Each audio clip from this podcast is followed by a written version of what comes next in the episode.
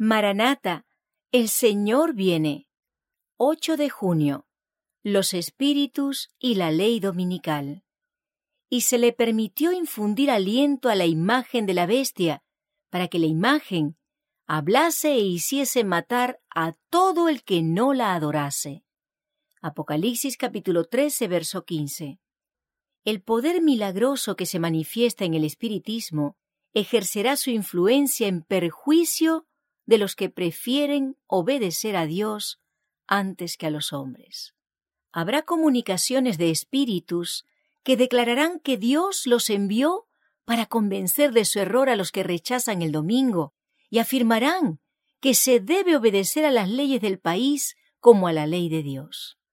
Lamentarán la gran maldad existente en el mundo y apoyarán el testimonio de los ministros de la religión en el sentido de que la degradación moral se debe a la profanación del domingo.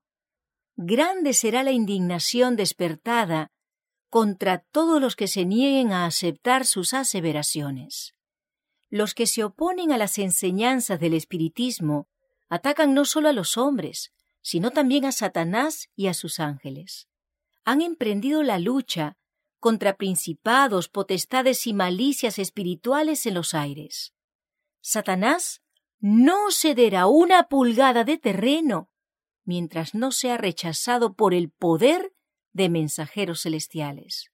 El pueblo de Dios debe hacerle frente como lo hizo nuestro Salvador, con las palabras escrito está.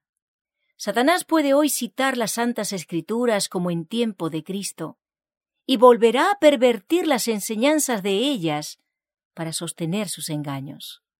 Los que quieren permanecer firmes en estos tiempos de peligro deben comprender por sí mismos el testimonio de las Escrituras. Muchos tendrán que vérselas con espíritus de demonios, que personificarán a parientes o amigos queridos, y que proclamarán las herejías más peligrosas. Estos espíritus apelarán a nuestros más tiernos sentimientos de simpatía y harán milagros con el fin de sostener sus acertos. Debemos estar listos para resistirles con la verdad bíblica de que los muertos no saben nada y de que los que aparecen como tales son espíritus de demonios. Agentes satánicos en forma humana participarán en este último gran conflicto para oponerse a la edificación del reino de Dios y ángeles celestiales con apariencia humana estarán en el campo de acción. Los dos bandos opuestos seguirán existiendo hasta el fin del último gran capítulo de la historia de este mundo.